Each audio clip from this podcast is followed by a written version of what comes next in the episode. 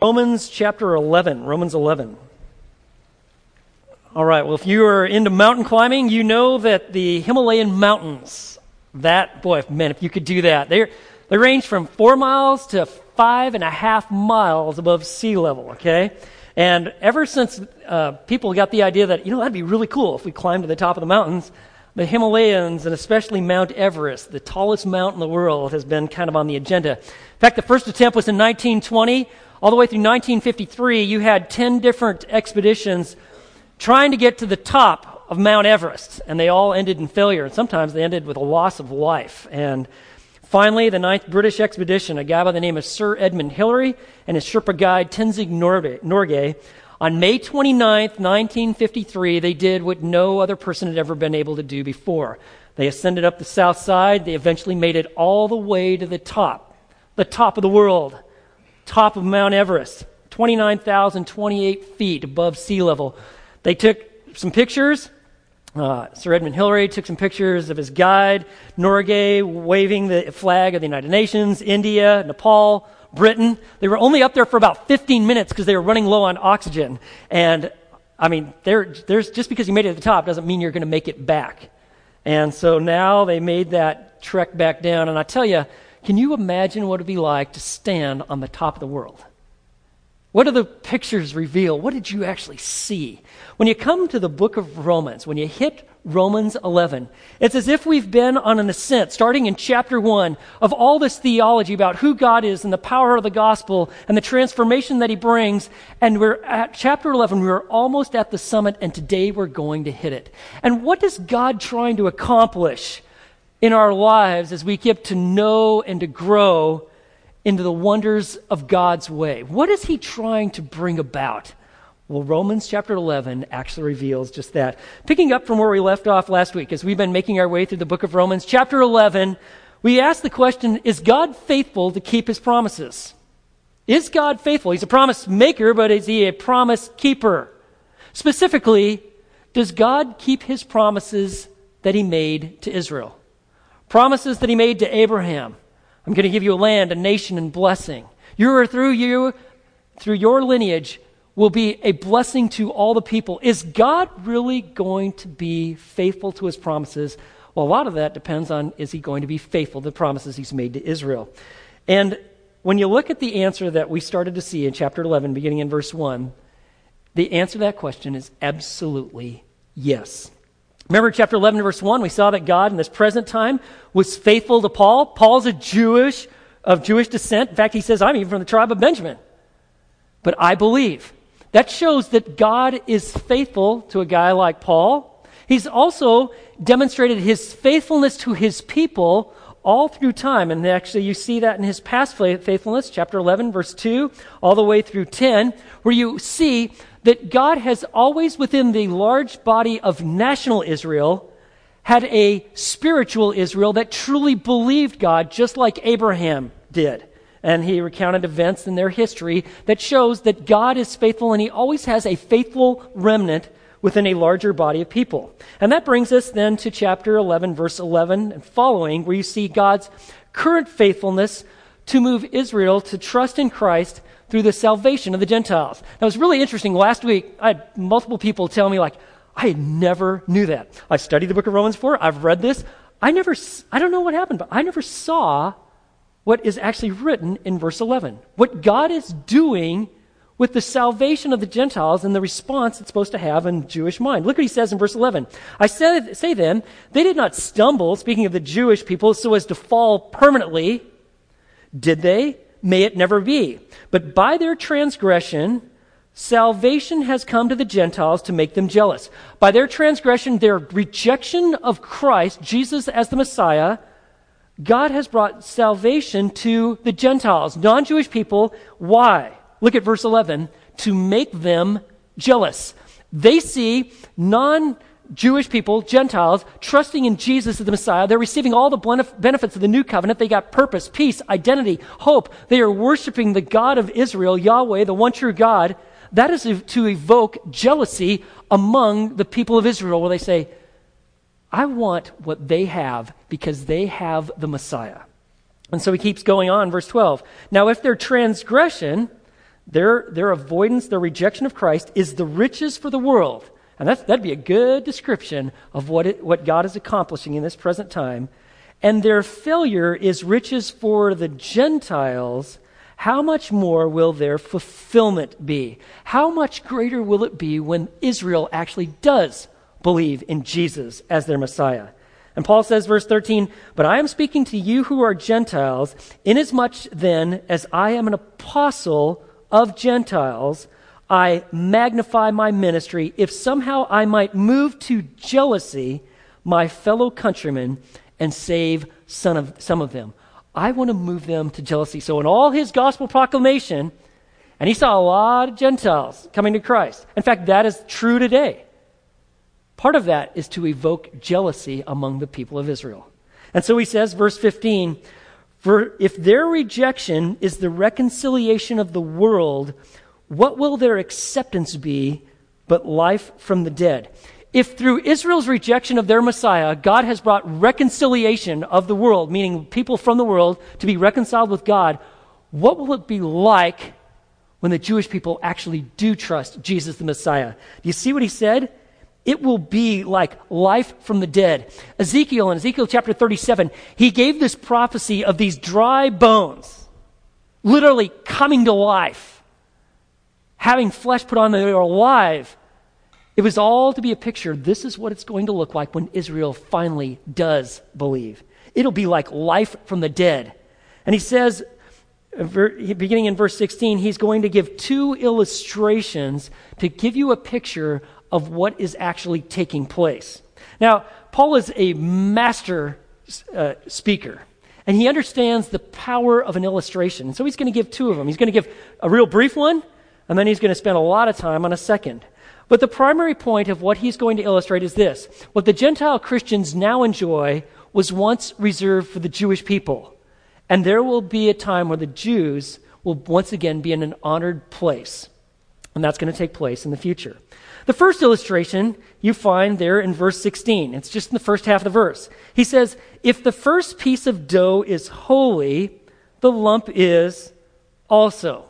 Now, let me give you a little bit of Jewish history here. You remember when God gave the law, He said, I want you to be a God centered people.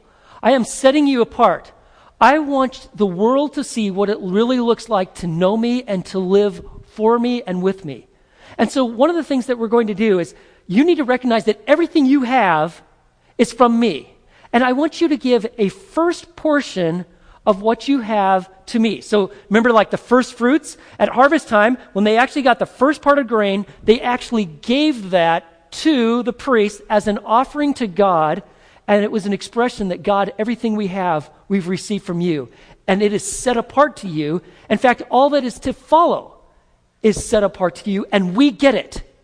But it was not only for grain, but in, in Numbers chapter 17, 15, verses 17 through 21, he actually goes to even identify that when you're making bread, you should take a little part of it, a part of it, just like he's talking about there, a piece of the dough out of that lump, and you give it to the priests to show and to show yourself and to recognize that all that you have is from God. And by the way, that is really good perspective for all of us. Everything you've got, it's from the Lord.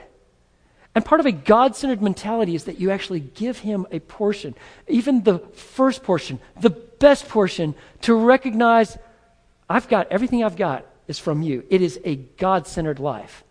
And when they gave a part of the dough set apart, it meant all of that, in essence, was set apart. We're going to be using it for God's purposes in our life. Now, what he's talking about here is the first piece of the dough was Abraham. Okay, and if you've been tracking with us as we go in through Romans chapter 11, he's talking about Israel as a national entity and Gentiles. The first piece of dough was Abraham himself and the promises that God made to him and Isaac and Jacob. And if they have been set apart, he says the whole lump, just like they had always practiced, is also set apart. But then he's going to give them the second illustration. So you got the, the part of the dough, the little lump from the whole part of the dough. But the second illustration is a lesson in horticulture. It's a lesson in grafting. It's a lesson about olive trees. And so, beginning in verse 16, he says, And if the root is holy, the branches are too. So he says, if the root of a tree, okay, speaking figuratively, is holy, that means the whole tree is holy. If the roots are, the whole tree is. And so he's going to give this lesson here. And he's going to compare branches and, and he's going to compare an olive tree to Israel and Gentiles. So just listen to what he has to say. Look at verse 17. He says, But if some of the branches were broken off, and you being a wild olive, are you seeing this in verse 17? Were grafted in among them, and became partaker with them of the rich root of the olive tree, do not be arrogant toward the branches, but if you are arrogant, remember that it is not you who supports the root, but the root supports you. Now, I take it that a lot of you are probably not into farming, probably never grafted anything, maybe not be very familiar with olive trees. Let me give you a little background on what's going on here. Okay, the number one crop in Israel at that time was what? Olives. Olive trees was the most prevalent plant and, and what they grew in all of Israel. The olive tree itself was used to represent Israel. Now, what they did, they had cultivated trees, and, and they, would, they were the ones that actually produced the olives, but there were also wild olive trees. Now, the wild olive trees, they, they really didn't produce any fruit that you could eat. Okay, they had like these little nubs, you couldn't really get the oil out of them. And this was the problem. The problem was their cultivated trees that they had in their gardens and all their farms, they didn't do so well with drought and wind. On the other hand, as it would be, the wild olive trees, no problem. Going without rain for three years, we can make it. Huge windstorms, never a problem. So, what the ancient, these ancient farmers figured out is that you could take branches off of these cultivated olive trees and you could graft them into these really tough uh, wild olive trees in their trunks and so you make this little slit and you put a bud in there and eventually saps get starting transfer. And what would happen is you'd have this hybrid tree that could endure all sorts of harsh circumstances and produce all these wonderful olives. And so that imagery would be very familiar. And what he's saying is like israel is like this tree and it is it's got the rich roots of promise and of covenant and of blessing and of salvation. And so he's saying he's like, it's like the Gentiles are like a branch off of a wild tree that was actually put into a cultivated tree. Now, I'm telling that, and most of you didn't like, oh, hey, wait, time out. That's wrong. But everybody back when they would receive this letter that was familiar with how olives grew, you're like, no, you don't do that. You never did that because the, it was the root system, it was actually the trunk of the wild tree that gave it such strength you never took a wild branch that could bear no fruit and somehow actually splice it in to a cultivated tree. You would never do that. And Paul is doing this to show you just how radical God's grace is. So we may not be familiar with it, but now that you actually understand a little bit of the background, you can see, like, wow, that's tremendously different. And what he's telling the Gentile people is listen, you never get to a place where you're arrogant toward the Jewish people, to a place where you like think you're superior. You never come to a place of anti-Semitism where you're like, oh, man, the Jews are second class. Absolutely not. He says branches were broken off. Did you see that? They were broken off in verse 17, and they would literally do that. If a branch stopped becoming productive, they would actually cut it off, and they could graft in other branches. Paul is saying that's what happened to you. In fact, it's so radical, you're a non fruit bearing wild branch. You were brought into God's cultivated tree of Abraham, Isaac, and Jacob. He didn't break off all the branches, verse 17, just some of them. And he says, verse 19, You will say then, branches were broken off so that I might be grafted in. Branches of Israel, which should have been bearing fruit, they were broken off, and that's right. So that you, the Gentile, would actually be grafted in to God and his covenant family, to receive the blessings and the promises of Abraham, to experience the new covenant and forgiveness of sins and real life with God. And he says, verse 20, quite right, they were broken off for their unbelief. And this is key. Verse 20. Why were they broken off? Because basically, as a nation, they didn't believe. But you stand by your key word faith. Do not be conceited, but fear. You came to a place where you believe. And that is the issue. If you believe, you receive the promises. And now, he's not talking about individuals, he's talking about the nation Israel as a whole and Gentiles, that whole mass of non Jewish people as a whole, they started believing they were grafted in. For he says, this isn't supposed to lead to conceit, pride in our life. It's to lead to a holy reverence. Wow, our God is awesome. And he says, verse 21 For if God did not spare the natural branches, he will not spare you either. He's, remember, he's speaking to Gentiles as a whole. This is not about individuals losing their salvation because when God gives eternal life, could you lose eternal life if it's never ending? No. But what he's saying is, Gentiles as a whole, if you come to a place of unbelief, that branch, those branches, they're going to be cut off as well. God is able to do that. And he says, verse 22, Behold, then, the kindness and severity of God to those who fell. Severity.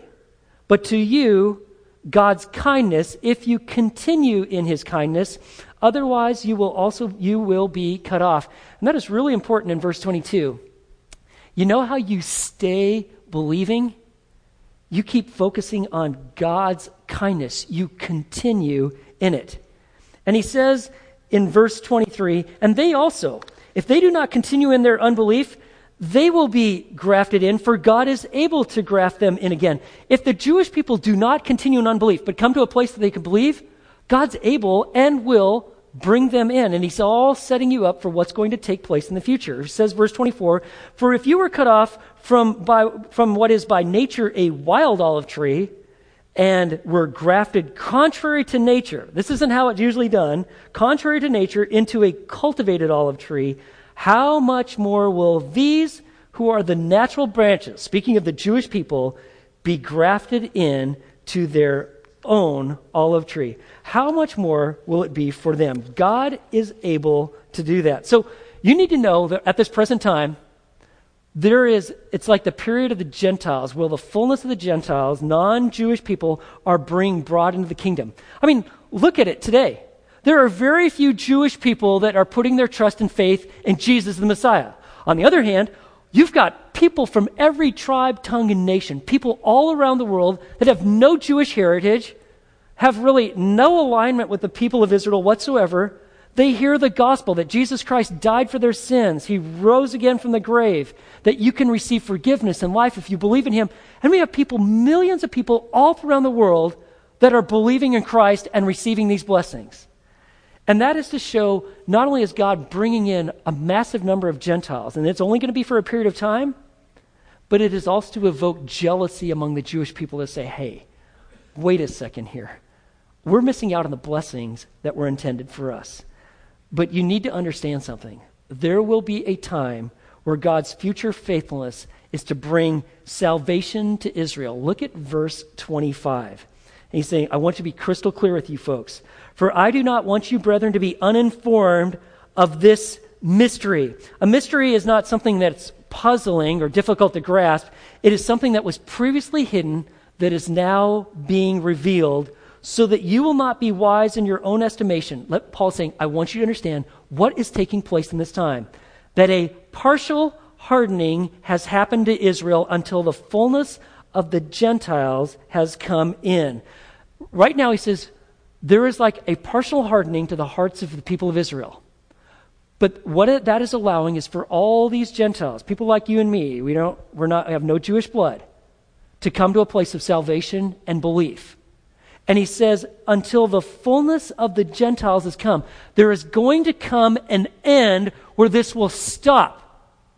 And with that, we can see as we kind of tie into different passages like 1 Thessalonians 4 13, that there's going to be an event where God is literally going to capture, rapture his people where they'll be together with him, and it's be the time where the fullness of the Gentiles ends. And it's in, at that point that God's program with Israel is like to be re energized. It's going to be like life from the dead. And he says, it's going to happen what there's a hardening to Israel until the fullness of the Gentiles has come in and then look at verse 26 so that all Israel will be saved just as it is written. He's saying there's going to a place time when Israel believes. Now he says all Israel, it doesn't mean every single Israelite, but a significant number enough that it could be a nationally understood event. So for instance, let me give you an example of like the use of all. Remember a guy by the name of Achan when Joshua moved into the promised land? They, God said specifically, This is what I want you to do, and I don't want you to take any of their stuff, their spoils. I'm putting it under a ban. Well, Achan goes, Man, look at all this cool stuff, all this gold, this mantle for the fireplace. Wow, awesome. I'm taking a little bit of this stuff. No one will ever know. And he hid it in his tent. But you need to know something. God always knows what you're doing, what you're thinking. He knows, even if you think, like, I've got, no one knows or understands this. It's so late at night, or no one really knew that I did that. God knows. And of course, in that event, Achan is found out. Remember that? And it's, it's said in Joshua chapter 7, verse 25, that all of Israel, based on God's command, stoned and killed Achan. Did it mean that every single Israelite threw a stone at Achan? Well, no. But we understood that there were enough of them that it was in a national event. And it says that all of Israel. And that's what you need to understand here. So that all of Israel, a significant national event is going to place. All of Israel will be saved. And this is prophesied. And he's going to give a quotes from Isaiah 59, verse 20 and 21, and, and Psalm 14, 7, where this is what has been promised. In the future, this is what's going to take place. The deliverer will come from Zion and he will remove ungodliness from Jacob. God is going to do this. And here again in verse 27, you have the new covenant. This is so very huge. Jeremiah 31, verses 31 through 34. You, you want to remember that because this is the new covenant promise where God says, literally, I'm going to write my law on your hearts. You're going to know me personally. In fact, my spirit will reside in you and I will forgive your sins. And notice what he says because this is my covenant. I am a promise keeper. I promised this to Israel. I'm going to make it happen. This is my covenant with them when I take away their sins. I'm going to do it. I promised it. I will fulfill it. And notice what he says, verse 28. From the standpoint of the gospel, the Jewish people, they're enemies for your sake. They, they're rejecting, it's like they're, they're enemies of God. They don't want him. They're choosing not to follow him. And he says that brings great blessing to the Gentile people. But from the standpoint of God's choice, you see that verse 28? They are beloved for the sake of the fathers, the sake of the root Abraham, Isaac, Jacob. God says, I love them, and I'm going to fulfill my promises to them. Verse 29 Why? For the gifts and the calling of God are irrevocable. When God makes a promise, he will fulfill it. Even if you don't understand it, that is the nature of our God, and that is how He works. And just to kind of summarize what He's been talking about, He says, verse 30 For just as you once were disobedient to God, but now you have been shown mercy because of their disobedience, so these, speaking of the Jewish people, also now have been disobedient, that because of the mercy shown to you, they also may now be shown mercy. For God has shut up all in disobedience so that he may show mercy to all. When he says shut up, doesn't mean to silence. It is a kind of a compound word. It means to kind of collect like in a net. It was actually used by, in Luke chapter 5, when they catch this large quantity of fish in a net. It's like they're all captured and brought in together. And do you see what he says in verse 32? All have been enclosed or shut up in disobedience so that he may show mercy to all. The reason God brings us into the net where he surrounds us and we are it's because of our disobedience is so that we have hope in only one who can save us, and that is Jesus, the Messiah. Now, let me just kind of summarize a little bit what's going on here. Let me give you an illustration. Uh, there was a gal by the name of Violet Bailey, and she had her fiance, Samuel Booth. In 1941, our two little lovebirds, they are engaged and they were out for a walk into the field on some family property. Well, as it would be, they got into a little tiff. Some words were exchanged. Uh, next thing you know, something very deep and penetrating, and insulting was said, and Violet takes off her beautiful engagement ring with the diamond on it, and she does, as they we say here in Texas, she chunked it. She throws it out in the field. How's that? Now, let me just tell you that is a bad idea. Please do not do that, okay? And so, okay, now you can tell things are going to be tense. Well, they were able to kiss and make up. They had learned how to work through their conflict that got started in their engagement days. Um, they searched all over that field for that ring. and search and search, but they could never find it. Well, two months later, they got married. They eventually had a son. That son had a son. Samuel, he died in 1993. And 15 years after that, that ring, which had become part of their family lore, a story that they passed on about, like, oh, you know, grandma and grandpa, they were after each other, you know, and she got really mad. She threw the ring, you know. You guys, every family has little weird stories like that, right? And they had one of those. Well, a grandson was like, well, the ring's got to be out there. If you really threw it out there, the ring's got to be out there. Well, 15 years after Samuel passed away, their grandson, sharp kid, had this idea what if we get one of those metal detectors? You know, maybe you, one of you have one and you're the guy out on the beach, you know, or in the park. And what if we get one of those and I'll just start walking through the field, see if I can find it. So he's crisscrossing the field and lo and behold, he finds that diamond ring, that engagement ring that his grandmother, in a fit of rage, threw out in the field. So what he did is he brought it back and he placed it 67 years later back onto the finger of his grandmother. How, what, can you imagine how cool that would be? What she was thinking? Wow. Well, in essence, that's what God is doing with Israel. Israel, in the hardness of their heart, I rejected God. I don't want Him. I'll do things my own way. And you know what's happened? It's like that ring is out there. But you need to know something. God is going to bring Israel back. And there is going to be a widespread belief. And as you read through the book of Revelation, you see just that. You got 144,000 even named by tribe. By the time in chapter 7 in Revelation, by the time you get to chapter 20, you have a millennial kingdom. And all God's promises of a land, a nation, and an immense blessing all are fulfilled. Why? Because God is a promise keeper. And if we know that God keeps his promises to Israel, you know what that means for us? God keeps his promises with you and me. He will never leave us never forsake us, no matter what we've done. He loves us. He gives us His presence. His word is in our heart, and our eternity is secure. We've got identity, purpose, we have peace because we have, we have a God who keeps His promises. And how are we to respond? Because right now we have hit the summit. We're at the top. We're at the Mount Everest of theology. We're at the culmination of Romans chapter 11. How are we to respond to this kind of truth and to this kind of God?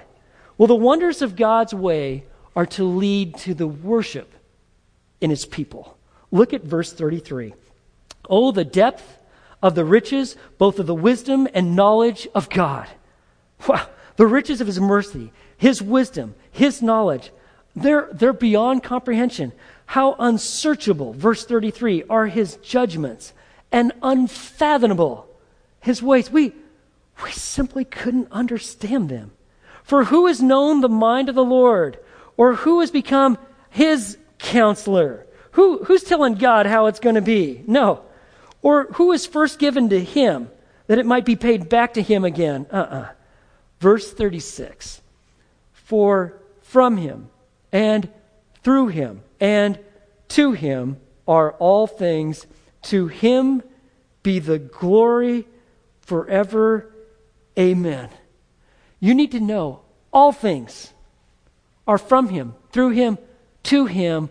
Our lives are meant to worship God, even at times when we don't understand. Because you see in verse 36 where He says, All things, all things are to lead to our worship.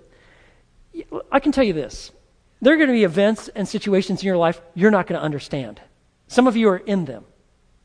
I've had numerous times where like, this makes really no sense. If I was God, I would definitely not do it this way. You know what I'm talking about? His ways are inscrutable. They're unsearchable. They're unfathomable. There's, God is working things out in ways that you would never imagine. You know, your, your loss of employment or promotion, do you know what? That is all for Him. The blessings in your family, or even that precious loved one that is now no longer on this earth, God has working these all things together for His good, for His glory, and it is meant to bring about worship. When you look at the theology of Romans 1 through 11, it is to bring about worship. It is if we are standing on the Mount Everest of theology and we see just how powerful and mighty and awesome God is, and it is meant to bring about worship in our lives. And you can ask questions, and you can like, God, why is this going on? But at the end of the day, when you don't have your answers, you rest back in the finished work of God and you trust in His character and you allow your heart to worship Him, whose ways at times are mysterious. That has always been the history. Remember Mary and Joseph? They're up in Nazareth. Mary is just about ready to give birth. They know the uniqueness of this child due to the uniquenesses of this pregnancy, and yet they got to make a 90 mile trek from Nazareth all the way to Bethlehem because some emperor makes a decree that we're going to take a t- census and you got to go back to your hometown. And she actually gives birth to a baby, a baby named Jesus, in a stable. And there are a lot of that, like, why? And yet it was a fulfillment of prophecies. And that child is the Messiah. And as time progressed, more and more they saw. Remember Joseph in Genesis? I mean, he has these amazing dreams, but he also has brothers that hate him tremendously. And at, at one point, they feel like they're going to just kill him, but then they decide to, no, let's not kill him. Let's sell him as a slave. Let's make some, at least some money off him. And they do. And Joseph, he's, he's a slave, and things start to go well. I mean, he's still a slave, but in his particular house where he's serving, he becomes the top guy. It has so happened that Potiphar, the guy he serves, wife, tries to make the moves on him. He's like, no way, man.